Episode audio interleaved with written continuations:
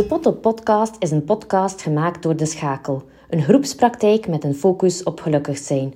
Vandaag is Martine Konings te gast. Martine werkt als supportmedewerkster bij Optilec, maar heeft zich de voorbije jaren gespecialiseerd in verschillende massagetechnieken en heeft een eigen praktijk Manutine met een aanbod van massage, maar ook meditatie en yoga. Via Dr. Google kom je ook op haar eigen blogpagina Tini Blogt terecht. Maar eerst, wie is Martine Konings nu echt?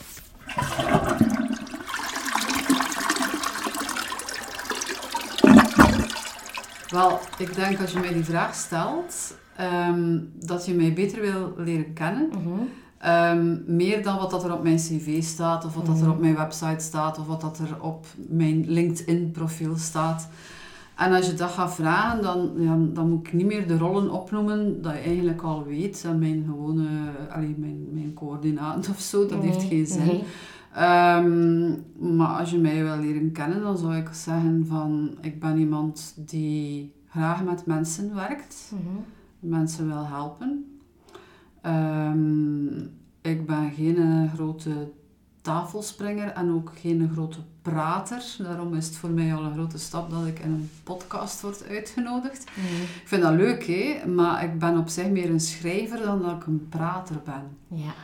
En eh, als ik mezelf zou definiëren, zou ik mezelf zo eerder bij de introverten zetten, terwijl dan heel veel mensen dan grote ogen gaan trekken en zeggen van, maar nee, dat is niet waar, je bent toch een extravert en, en je speelt je toneel of hebt toneel gespeeld of uh, gezongen en geroepen en je staat graag op een podium en je kunt goed uitleggen. Maar in C ben ik nog redelijk verlegen. Ehm, ik heb ook niet zo'n massa groot sociaal netwerk en honderden vrienden en vriendinnen, totaal niet. Ehm, ik ben graag alleen. Ehm, en ik ben graag onafhankelijk. Ja. Waarmee dat ik bedoel, ik wil niet altijd hulp vragen als ik denk dat ik het zelf kan. Ja. Een beetje het Pippi Langkous principe. Ik heb het nog nooit gedaan, dus ik denk dat ik het kan. Ja. Daar geloof ik heel, eh, heel erg in. En dat is al heel mijn leven zo geweest. ja. Kijk, ik vind het nog mooi dat je het zegt, want het staat ook op mijn raam buiten.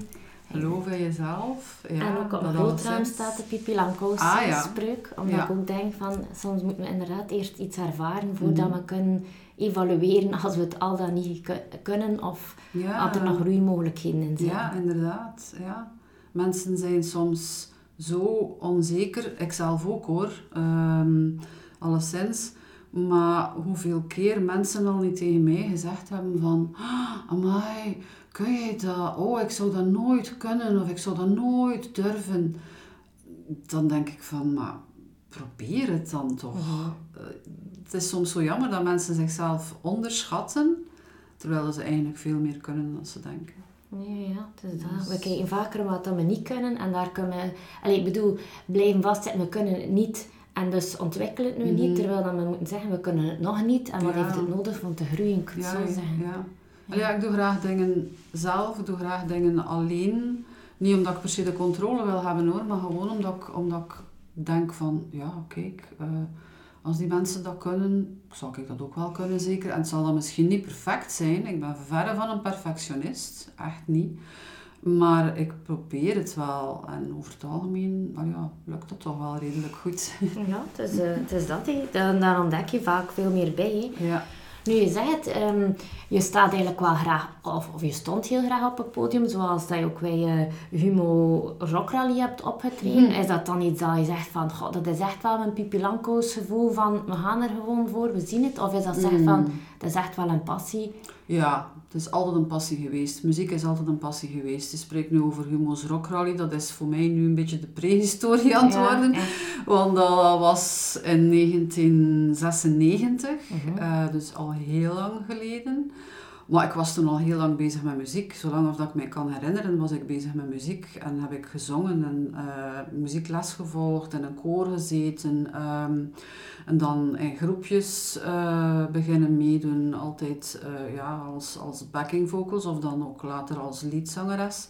En dat was inderdaad mijn passie. Ik deed dat enorm graag. Niet alleen covers, maar we hebben ook zelf nummers gemaakt. Dat ik dan zelf eh, de teksten schreef en de melodielijn. En zo hebben wij een keer op ehm, een dag onze stoute schoenen aangetrokken en gewoon een cassetje gestuurd naar de Humo om mee te doen uh, met Humo's Rock Rally. Daar eigenlijk totaal geen verwachtingen uh, bij gesteld. Dat was niet de bedoeling dat wij echt groot ja, gingen worden. Groot in België is ook al relatief. Maar ehm, ja, onze verbazing was enorm toen dat wij een brief kregen waar dat er stond dat we geselecteerd werden voor eh, de preselectie van uh, Humo's Rock Rally in Brugge toen. Mhm. En dat was al op zich een fantastisch gevoel. Dus wij hadden toen al wel een aantal um, optredens gedaan. Uh, maar zo meedoen aan een wedstrijd, dat was dan toch nog een stapje verder. Mhm. Maar dat is niks geworden hoor. Maar de ervaring was wel leuk. Ja, ik kan het geloven. Nu, ik denk inderdaad dat het zo'n beetje de yin en yang, zoals ik het voel, van mhm. inderdaad het podiumgevoel en, en het zingen en het acteren. En dan aan de andere kant de rust en de zen, dat ik mhm. waarschijnlijk nu ook wel wat meer in je praktijk terugvind. Mm is een tegenbeweging of zeggen van het valt elkaar gewoon wat aan allebei eigenlijk. Het vult elkaar aan, maar een tegenbeweging, ja, het is niet of, of. Het is, het is, het is inderdaad en, en. Het is niet uh, dat ik die rock and roll nu achterwege laat om volledig over te schakelen naar, naar yoga en meditatie. Nee, de beide. Allee, ja. De beide je nodig. Ik zing, ik zing nu niet meer in een rockband.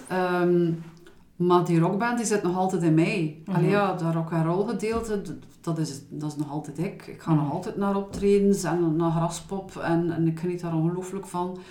Um, zet mij op een vuif, ik ben de eerste die op een dansvloer springt. Allee, ja, zeg tegen mij dat ik morgen mag meedoen met een, een covergroep en op het podium gaan staan. Ik zal er zijn, hè, met alle plezier. Mhm. En inderdaad, tegelijkertijd ben ik ook bezig met uh, meditatie en met yoga en, en met mijn massagetherapie.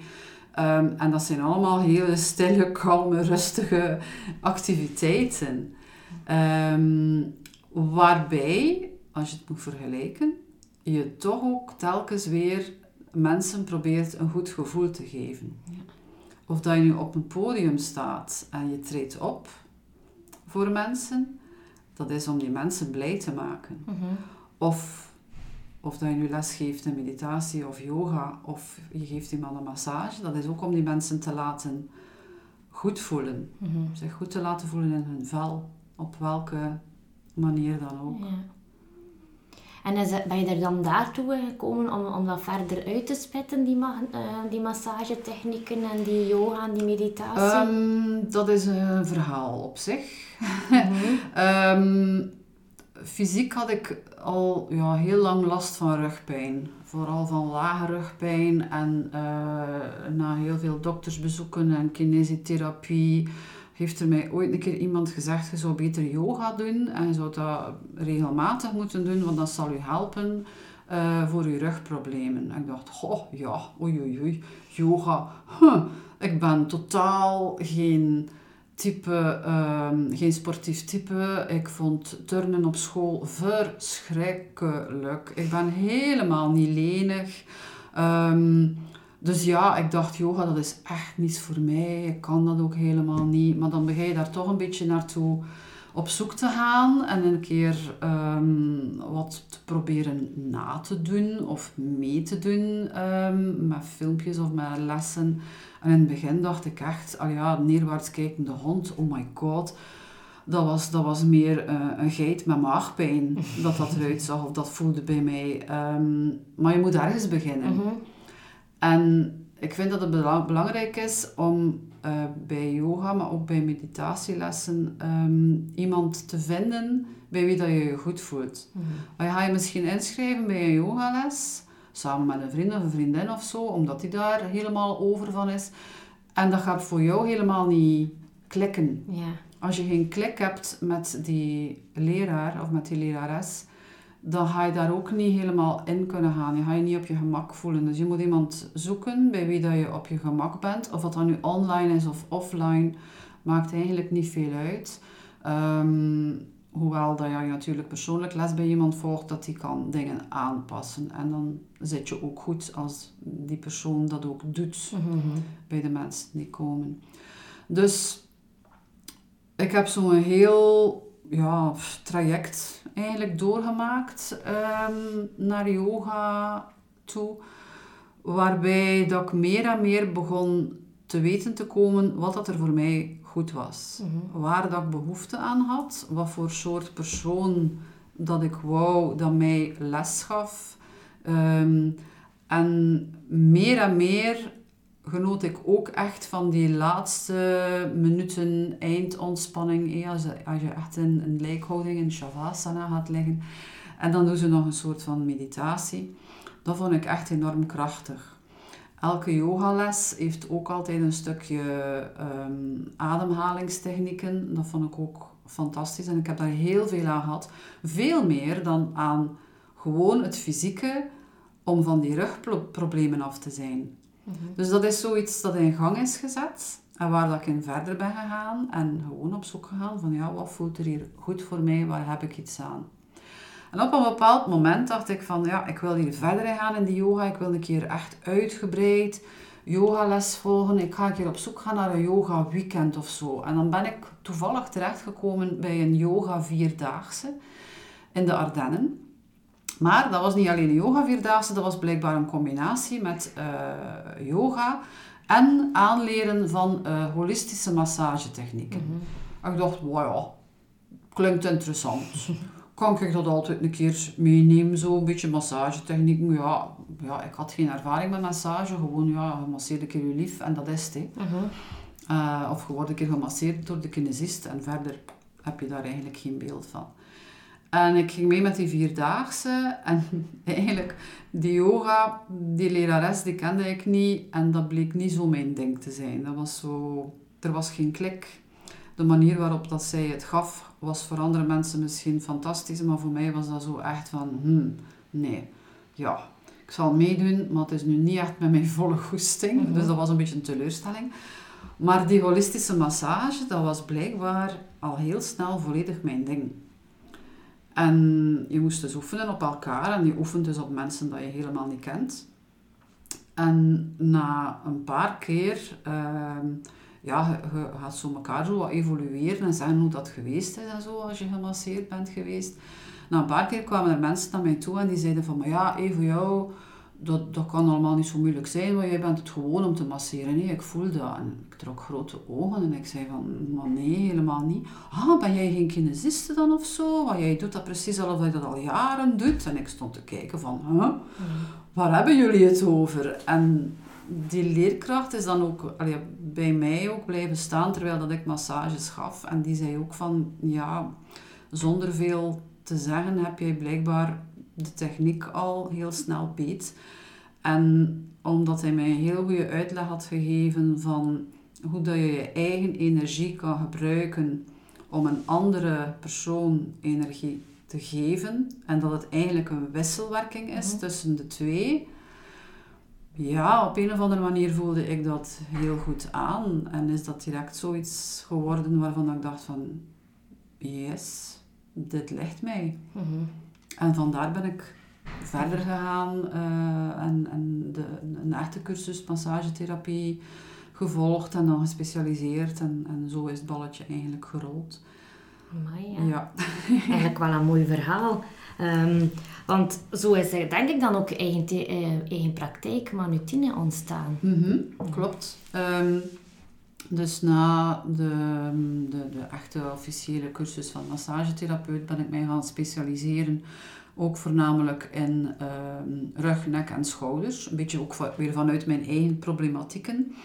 Ehm, ook eh, zwangerschapsmassages. eh, daar heb ik een beetje mijn specialisatie van gemaakt. Maar ik blijf vooral bij die holistische massage. Wat houdt dat nu in? Dat je eigenlijk met het hele lichaam bezig bent. Zelfs als mensen mij vragen van ga je vooral een keer mijn rug doen, eh, mijn rug, nek en schouders, dan ga ik ook altijd bezig zijn met heel die armen, de handen, het hoofd, ook een keer aan de voeten komen. Allee, niet er gewoon aankomen, maar er echt wel iets Ja, mee doen. Aan werken. Dus ja, eraan werken dat, dat het lichaam al als een, een echt geheel wordt beschouwd. En al redelijk snel, als ik mij daar goed bij begon te voelen, heb ik daar effectief dus een, een, een website van gemaakt en reclame beginnen maken. En eerst zo wat bij vrienden en familie. En dan is dat ja, eigenlijk heel snel ja, goed beginnen rollen Mhm. en goed beginnen gaan. En nu doe ik dat in bijberoep, officieel. Ehm, ik heb nog een, een, een hoofdberoep dat ik eigenlijk drie dagen per week doe, maar de rest van mijn tijd gaat eigenlijk voornamelijk naar ehm, massages geven. Amai. Ja, Ah ja, dat is wel fijn. En ik vind het ook fijn dat je ook wel zegt massagetherapie. Want ik Ja. denk dat het een ongekend middel is om inderdaad ook wel, zoals hij zegt, holistisch te werken. Dat het niet zomaar een, een keer een massage is van je lief. hè. Het is- ja. Het is niet een beetje wrijven. Nee. Nee. Eh, soms als je naar eh, een massagesalon of zo een, een, eh, een schoonheidsspecialiste gaat die ook massages uitvoert. Ik ga niet zeggen dat ze dat niet goed doen, hè, maar zij gaan uit van iets anders. Mhm. Ik vertrek vanuit dat volledige lichaam en vanuit dat idee van, van het, is, het is een energieuitwisseling. Want iedereen vraagt mij altijd van, is dat niet lastig? En ben je daar dan niet ongelooflijk moe van? En is dat fysiek niet heel erg zwaar voor jou? Want ja, ik kom bij mensen toe met mijn massagetafel en met mijn tas met eh, olie en handdoeken en alles erop en eraan.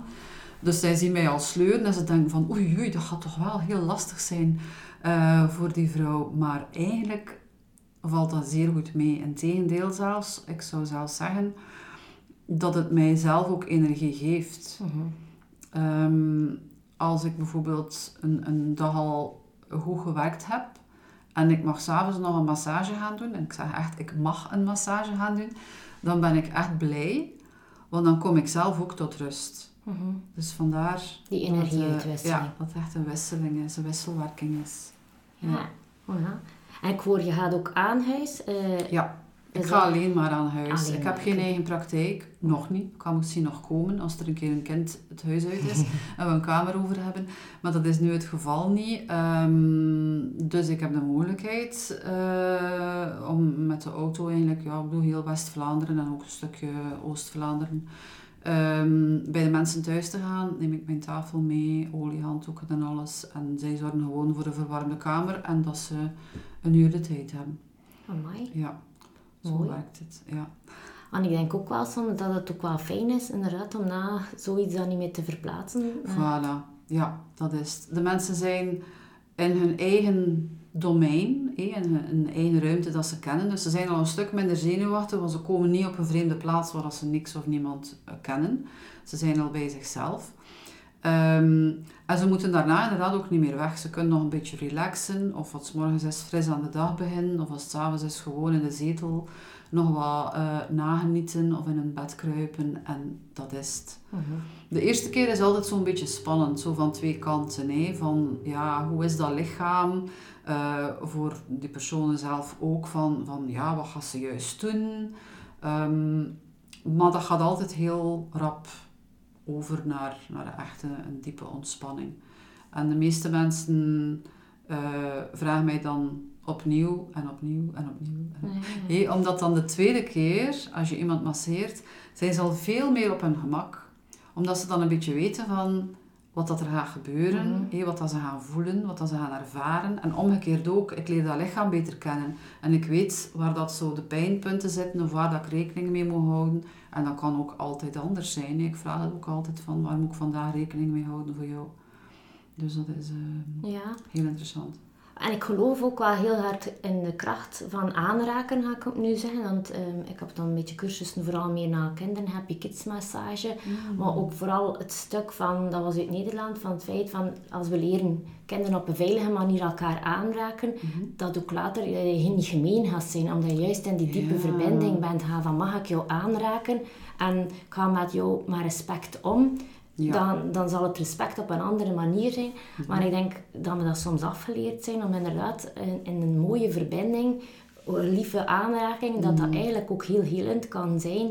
Ehm en zeker nu naar corona, met zo'n nog meer een afstand, denk ik, voor, voor in contact te komen. Ja. Terwijl dat ja, lichaamscontact, denk ik, op Maar welke ja. manier ook wel heel helend kan zijn. Absoluut. Er zit nog een groot taboe, denk ik, op dat lichamelijke soms. Hoe weinig mensen elkaar eigenlijk maar aanraken, dat is eigenlijk triestig. Ik had daar laatst een, een heel interessante discussie over met iemand. Ehm, iemand die een beetje van dezelfde generatie is als ik. En wij hadden het over onze middelbare schoolperiode. Dat ik zei van, van ik, ik ben opgegroeid in een, in een meisjesschool, dus echt een meisjesomgeving. En toen was dat echt not done om een knuffel te geven aan elkaar. Gewoon vriendinnen, hè. Mhm. Dat werd niet gedaan. En nu, ja, ze knuffelen gelukkig al veel meer. Maar ehm, vroeger, war, ja, dat, dat, dat gebeurde gewoon weg niet. Waarom? Um, meestal was dat gewoon het feit van, hey, als je een keer te dicht bij een meisje zat, of je wou die toch een keer hey, er, uh, een, een arm rond de schouder slaan, of een keer dichtkomen, was dat direct vaak een reactie van, oei, oei, maar ik ben niet lesbisch hoor. Mm. Oh, ik vond dat verschrikkelijk, hè, want mm. ja, iedereen heeft daar toch behoefte aan. Ik op die leeftijd al zeker, maar dat werd gewoon niet, ja, dat werd niet gedaan, dat werd niet geapprecieerd. Is pas toen dat ik in het buitenland kwam, uh, ik denk dat ik toen al 4 of 25 was in Amerika, dat er onderling heel veel werd geknuffeld. Een beetje ja, dat Amerikaanse, zo van, oh, can I give you a hug?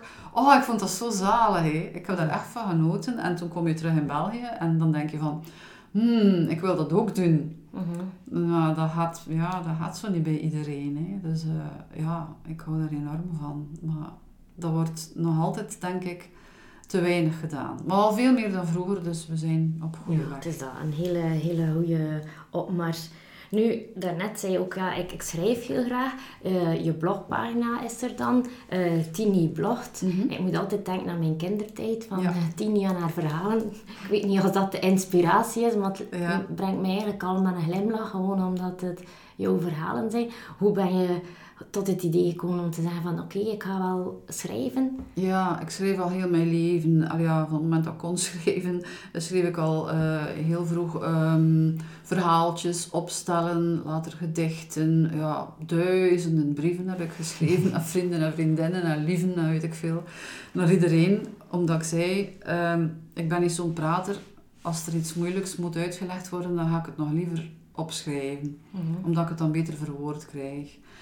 En ja, ik denk een jaar of tien geleden las ik zelf heel veel blogs.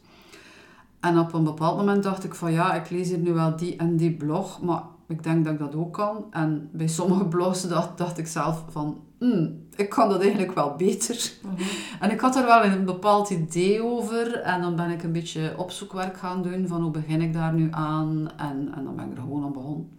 En er gewoon ingevlogen en niet echt met het idee van ik wil hier iets mee bereiken of ik wil hier oh, geld mee verdienen. Alvast dat zeker niet.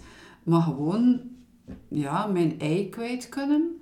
Ehm, het is een persoonlijke blog, dus ik schrijf over wat dat mij bezighoudt en dat gaat zeer ver.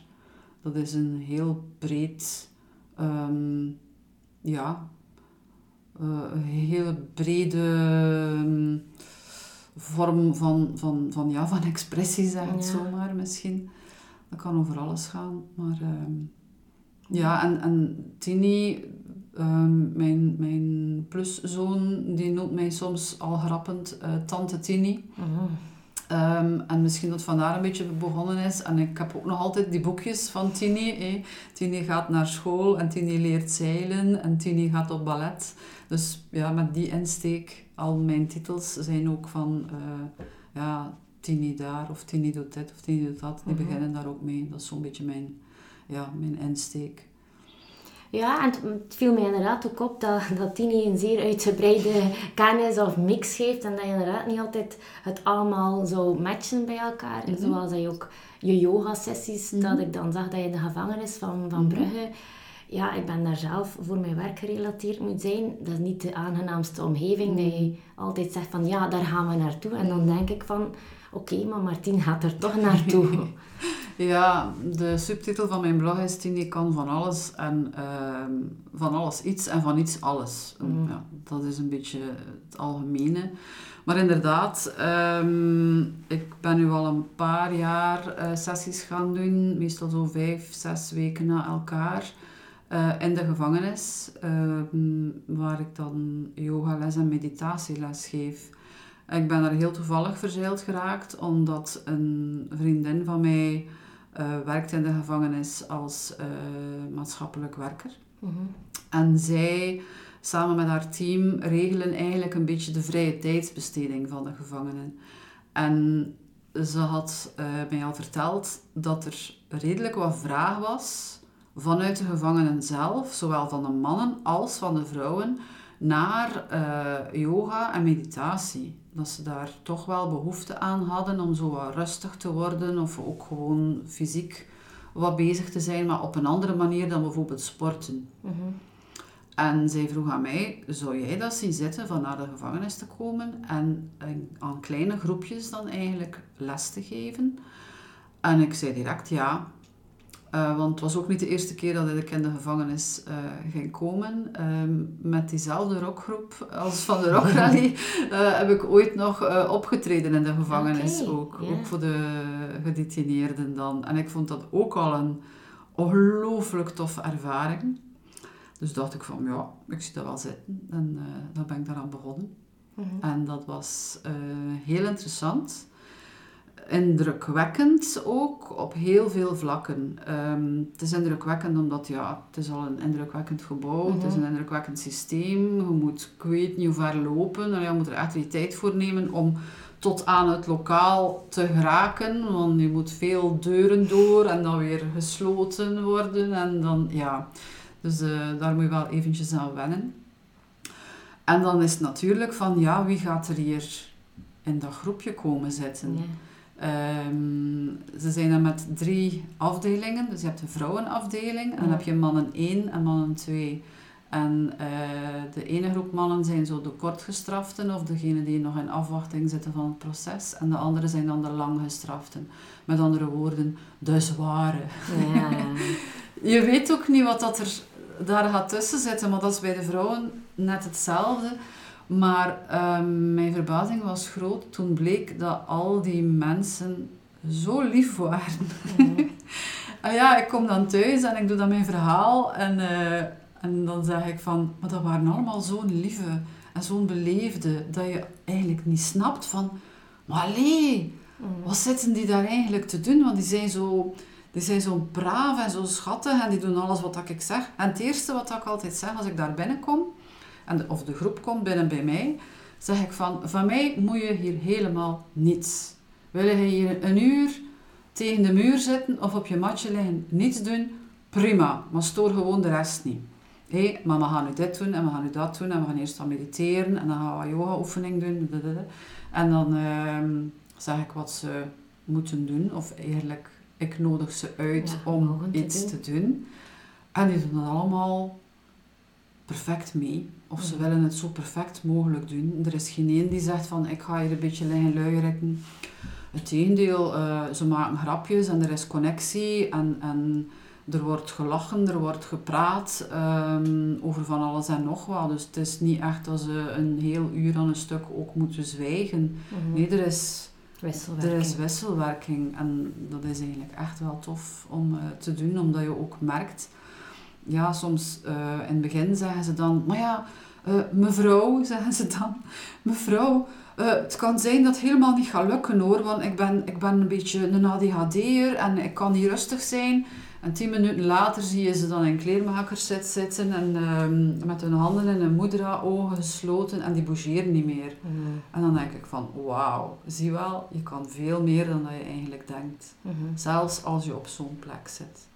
Ja. Dus, maar ik, vond, ik was er ook door geraakt omdat ik denk dat, dat er misschien te weinig mensen zijn zoals jij ook het zien van ja, het zijn nog altijd mensen die daar zitten. Hè. En oké, ze hebben al een achtergrond en een rugzak en een reden waarom, maar daar moeten we ze niet blijven veroordelen. Absoluut. Voor het leven dat ze daar nog verder moeten ja, leiden. En, ja, ja, ja. En ik denk dat er, er zeker mensen mij nu van tegenspreken, maar ik denk nog altijd uh, de zinvolheid van het leven moet we toch proberen nog...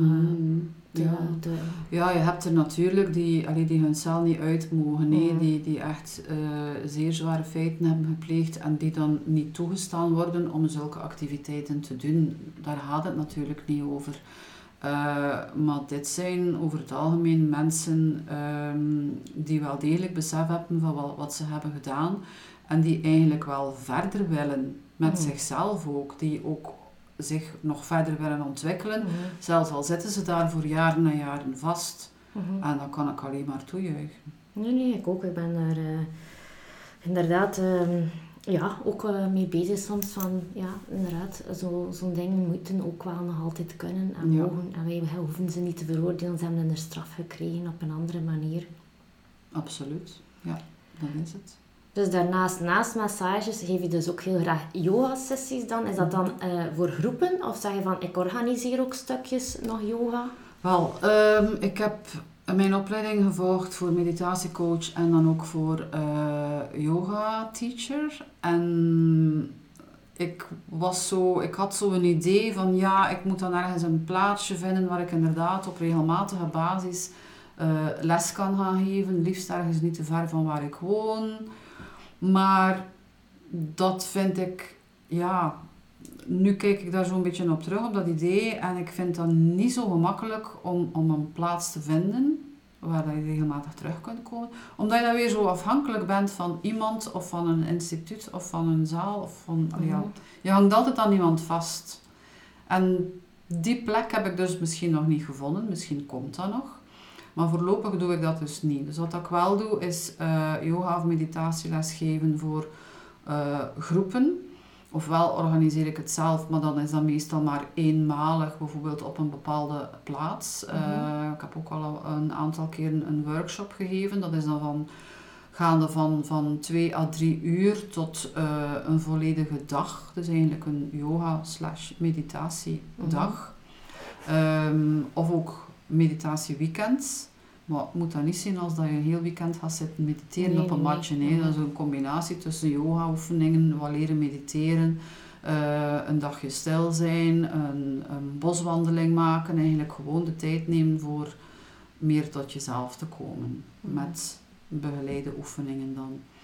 Ehm, ik doe ook eh, sessies in teamverband, bijvoorbeeld eh, in een bedrijf die dat willen aanbieden aan hun medewerkers. Dus dat is ook mogelijk. En dat gaat ook meestal van zo, ja, pakweg een uur en een half tot, tot drie uur of, of dan verschillende groepjes na elkaar. Eh, dus dat is ook mogelijk. En meestal is dat een combinatie van eh, meditatie en yoga.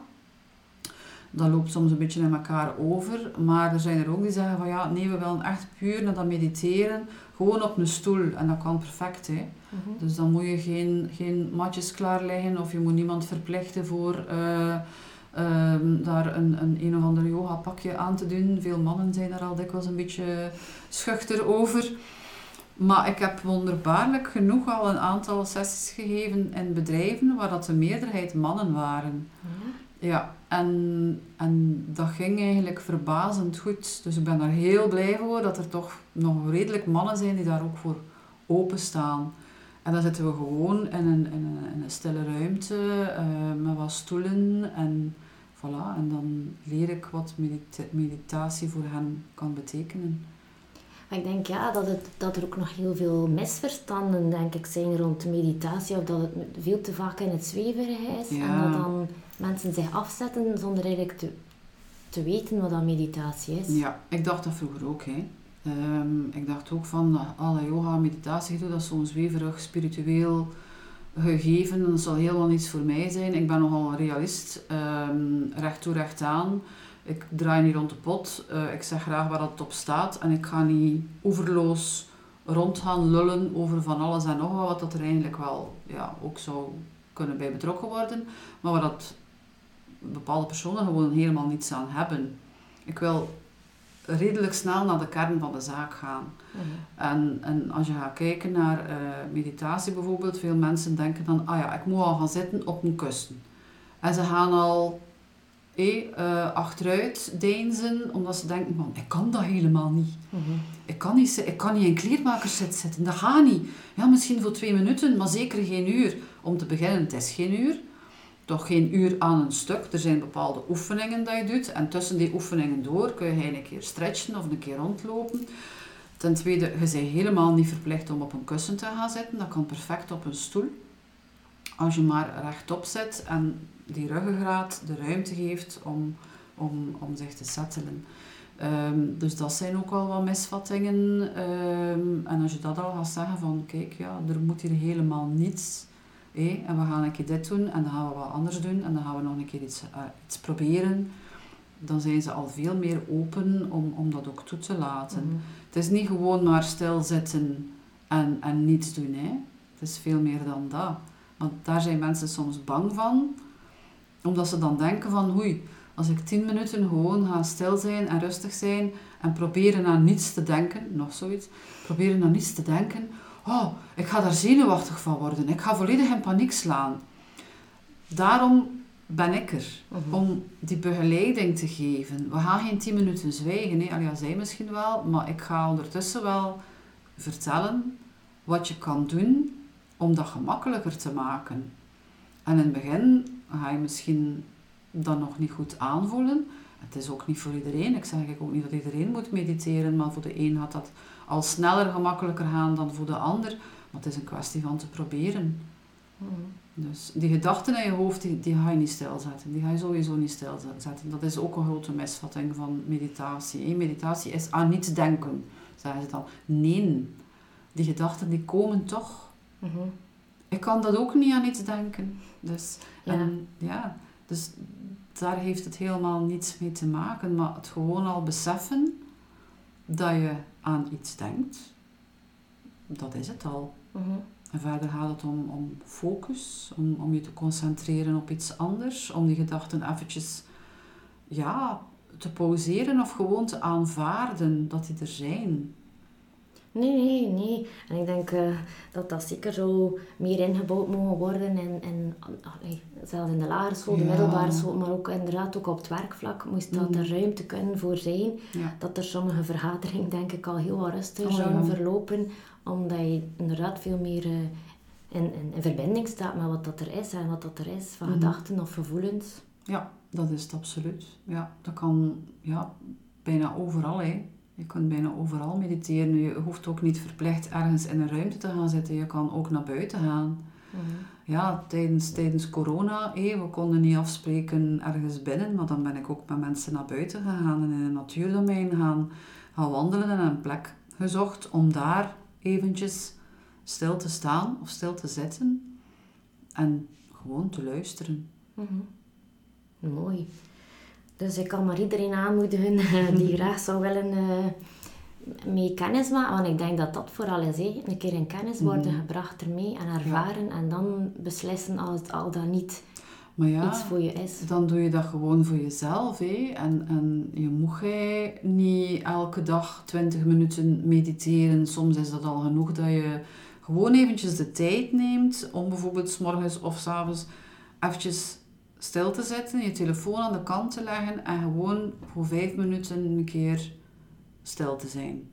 Mhm. Ergens waar het ook stil is, liefst. En wil je dat doen met een app, want er zijn tal van meditatie-apps en sommige zijn echt wel zeer goed, ehm, dan is dat prima. Wil jij dat liever gewoon doen zonder je telefoon en, en die ergens wegleggen, of wil jij in de natuur een keer gewoon gaan stilstaan? Ga een keer naar een boom, pak een keer een boom vast, bekijk een keer die boom. Voel een keer wat dat, dat doet met jou. Sluit een keer je ogen en voel eens aan die boom. Wat voel je precies? En, en zo ben je vertrokken. En dat is ook meditatie. Nee, nee, nee, nee, nee. Ik denk eh, dat de, de wereld toch een beetje mooier zou zijn moesten we meer in verbinding kunnen staan en zoeken.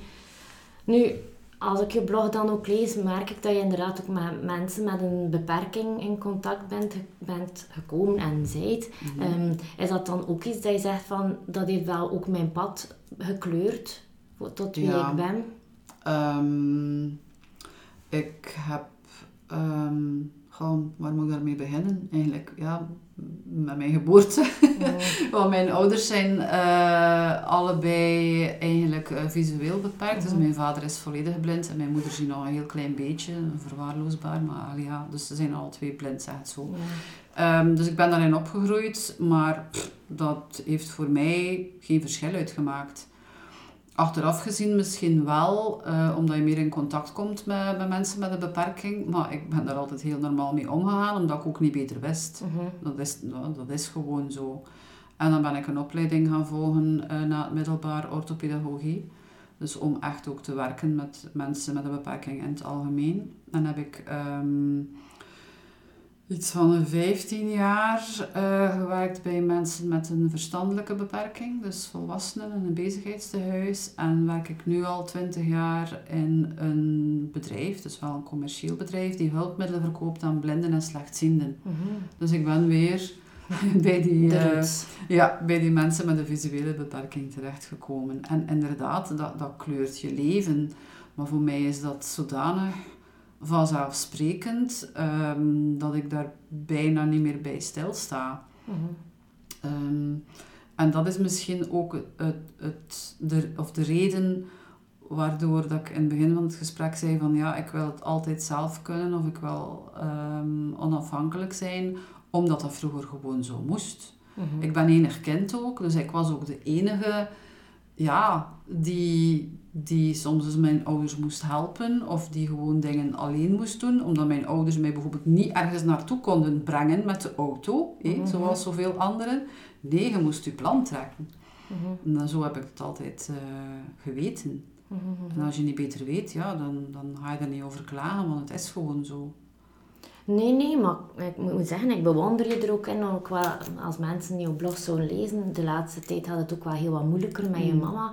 Dat zijn toch wel zorgen. En nog eens met, met hun visuele beperking is dat allemaal niet evident. Nee, zeker niet. Nee, als je ouder wordt... Um, het is allemaal gemakkelijk. Allee, het is niet gemakkelijk, maar het is al eenvoudiger om gewoon te zeggen van... Ah ja, we gaan op zoek naar een woonzorgcentrum of zo. Uh, voor je ouders en, uh, en voilà, en dat komt wel weer uh, in orde. Maar als je iemand um, in een woonzorgcentrum wil plaatsen die ook nog een keer volledig blind is, je komt al in een nieuwe omgeving terecht voor iemand die het ziet, is het al moeilijk. Maar als je je dan voorstelt dat je het helemaal niet ziet, dat je op geen honderd jaar kan oriënteren waar dat je bent, dat je ook bij iemand uh, die lijdt aan, aan dementie, dat je ook mhm. geen briefjes kunt ophangen van hé, hey, en die kast zit er dit, of je moet eerst dit doen en dan dat doen. Eerlijk dat er uh, zoveel tips worden gegeven voor mensen met uh, dementie. Maar bij mensen die dan blind zijn, gaat dat niet. Mhm. Dus dat is nog iets um, wat ik nu op dit ogenblik probeer ja, te te ontdekken, mm zeg het misschien zo, van hoe we dat gaan aanpakken.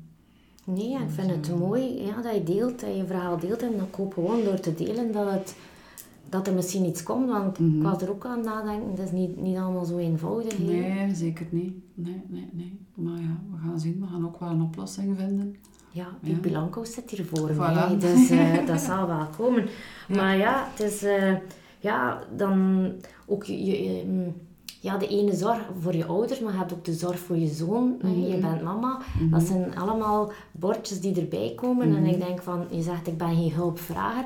Maar dan mhm. denk ik van, hoe hou je ze allemaal omhoog? Ja. Doe je dan vaak aan zelfzorg om, om het uh, draagende ja, te houden? wel, dat stuk, dat stuk yoga, meditatie is daar ook een, een belangrijk deel van. Hè. Als ik voel aan mijn lichaam um, dat ik weer stijver begin te worden of niet meer goed in mijn vel zit, dan is het teken dat ik terug op mijn mat moet gaan zitten en, en iets doen.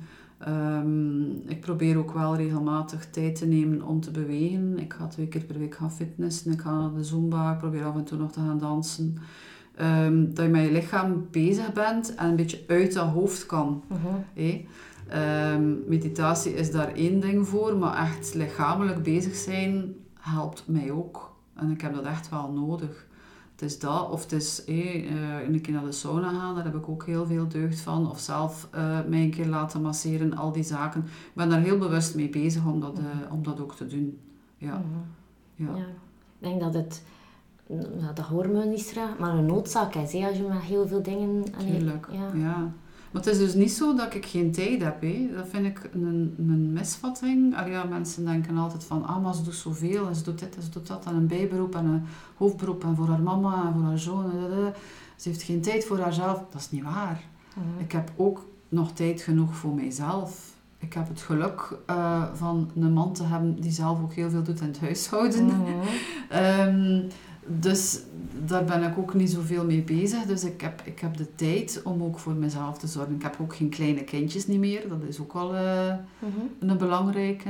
Ehm, dus ja, dat scheelt wel. Hè.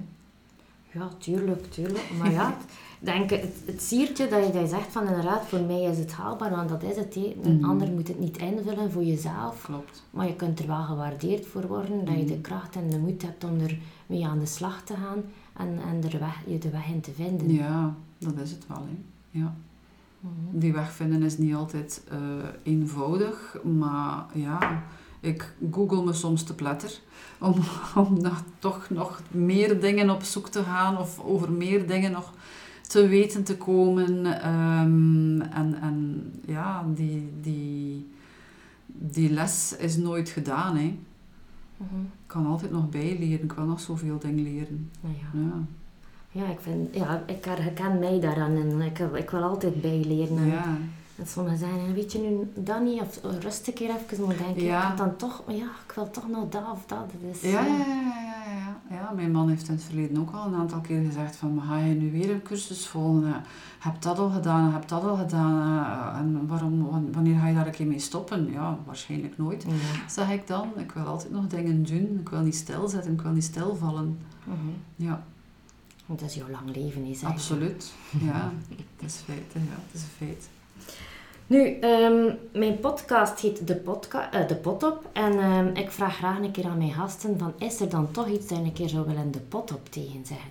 Ha, we zitten in een seizoen waar dat ik de pot op tegen wil zeggen. Ik, mag ik de pot op zeggen tegen de winter? Want echt waar, hé. Ah, ik, ik hou echt niet van de winter.